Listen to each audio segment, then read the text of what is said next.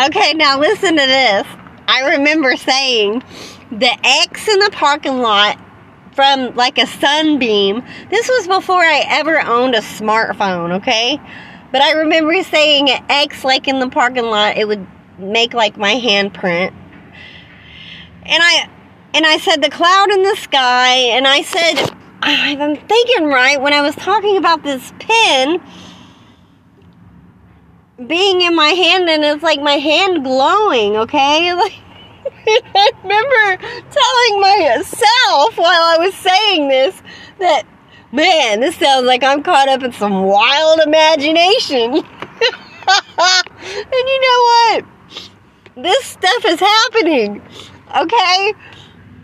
So whoever denies it or is acting like they're jealous of it or they're mad about it there's something wrong with your heart, man. Because this is the awesome. Okay? And I even said this. I said the lady was going to walk up to my car and give me a cold drink. And in the Bible, it, and like, it means for punishment. She asked me that too. She said, are, are, like, she said something about punishment or like, you know, and I remember saying a long time ago that I, was going to shove my Bible in the windshield. and it's going to make a Y shape like on my right hand. It did that. And I this is how everything has happened. I said those things. Then I've I've went through so much trauma. I've went through so much trauma that I'm not like I didn't write none of this down. But I went through so much trauma I don't see it coming. And then like some things it's exciting and then some things I'm like, oh, we could have done without that, you know. But um it made a Y in my windshield, like on my hand. Really? Really? Like really? I mean, there's been so many word, uh, uh, certain things that have happened, and it's just amazing. I don't, I don't know why people wouldn't be excited. And me saying that I wanted the double-edged sword like the Tesla to look like a handle with two blades on each end kind of like a T shape. And what that was supposed to represent was the head hanging on the cross. Because whenever you're hanging on a cross, your head's not nailed to it, then your head would be hanging down.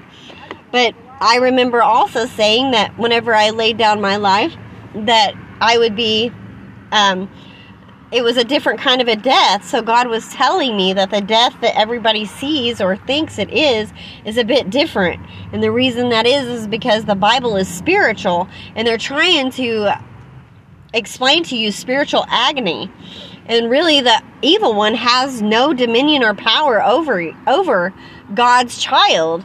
And that if you'd listen about Job, Job got real ill and everything and you know, the evil one couldn't do nothing because Job believed in God no matter what happened. Well, Jesus' circumstances the same way. He was sent in that manner, but Jesus was sent in the intentions to uh, bring everyone to life. And so it was like, I'm going in this mess with you, and I want you to come out shining with me. Do you understand that? So, and it is, it's how you actually do things. And Jesus came fashioned as a man, which is fashioned as a sinner. And that's why Jesus went I went alone to private places. I've lived this. I know what I'm talking about. Went to lone places and just so misunderstood at times. And and the truth is is that you're no part of me if you don't believe me. Cuz part of the connection, the spiritual connection is the belief. And that's why he tells Thomas, he's like, blessed are those that haven't seen and do believe. And it says we don't focus on the things that are seen, but the things that are unseen. So when I tell you I've been through hell and that I laid down my life and you didn't know that I did it in secret and you're doubting me and all of that kind of stuff, that is no different. And that's just like you believe the cross thing, someone hanging on a cross, and that's in a movie. You didn't see what all I went through, and uh, and it says if you if you believe the things that Moses said, he wrote about me. That's like believing John. John had a reputation, and everybody even thought he was the Christ. But why won't you believe me? And then it also says in there, it's talking about uh, if I tell you earthly things and you don't believe, how are you going to believe heavenly things? And part of the heavenly things, and also the devil is a good manipulator of the mind, and the devil pray, prowls around like an angel, uh, an angel, and what that means. The devil probably never really looks demon possessed or mad. Okay? All right? I mean, think about it. And it says, Woe to you when everyone speaks well of you. And then it says, uh, if they say that he's in the inner courts and this and this and this, don't believe him. He says, Woe to everyone that speaks well of you. And then it says, if he says he's over here, over here, and what that's supposed to mean is don't base it on a location. God is an invisible God. And then it says, those that don't be- believe that Jesus has come, that is a present word in the flesh is the Antichrist. And then there's a time when it Jesus didn't have a wet place to lay his head. And then there's a you know time when Jesus became poor, but then it says uh, God wants us to have abundance. And nobody knows the time but God, and God is with Jesus. And it says, Worthy is the Lamb that was slain to have all honor, riches, and power, and glory. A long time ago, before I knew the Bible in my mind, or, you know, whatever, I said 45 years old. And then I totally felt risen this last year, and nobody's listened to me. So, how I see it is the people that I was sacrificed before I laid down my life on my own or whatever you want to say it, or churches, or whatever it is, are trying to take dominion over this.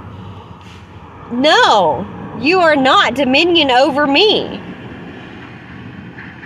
I am literally the church. I am the one that laid down my life. And it's like the builders taking over the spirit or something. You can't do that. You'll frustrate the spirit and it would also cause people to turn away. But that's why it says, uh, "I will tear this place down," and and then he says, "Bring build up his body," and what the body means is the people that believe. Bam. Have a great day.